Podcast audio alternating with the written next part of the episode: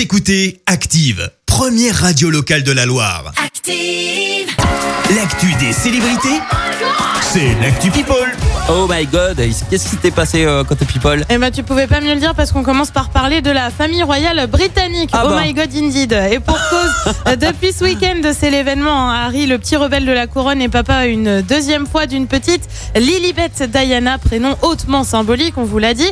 Et apparemment, la reine aurait rencontré le bébé. Ah ouais Alors, rencontre qui n'a pas eu lieu de visu. Bah oui, on est en temps de Covid hein, quand même. Oui. Tout se serait passé via Zoom. Elle est plutôt au point, la reine Elisabeth, visiblement. Bah dis donc. Lilibet Diana a pu rencontrer son arrière-grand-mère donc euh, virtuellement. Allez, on revient en France avec ce qui est une bonne nouvelle pour les fans de la chanteuse Jennifer. Elle a annoncé qu'elle préparait de nouveaux titres via une publication Instagram. On le rappelle, elle n'a plus sorti d'album depuis 2018, ça commence à remonter un Ouais, petit peu. ça fait un elle a ouais. également annoncé en fin de semaine dernière un duo avec la chanteuse Léa Castel.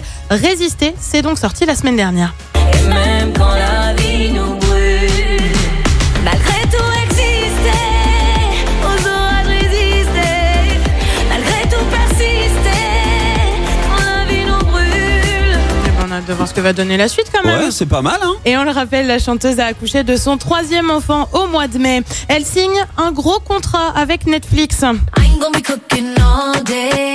I ain't your mama. Euh, I un blind test en même temps, c'est merveilleux. ah oui, j'ai cherché. Jennifer Lopez, exactement, a passé un accord avec donc Netflix. Alors on ignore à combien ça se chiffre, hein, bien sûr, ils ont pas communiqué ça. Ça doit en être gros, énorme. elle s'est engagée. Ouais, franchement, je pense que oui. En gros, elle s'est engagée pour des films, mais aussi des séries, notamment une adaptation d'un, une, ad- une adaptation, Une une adaptation. adaptation. Oui. hein, voilà, on va parler correctement.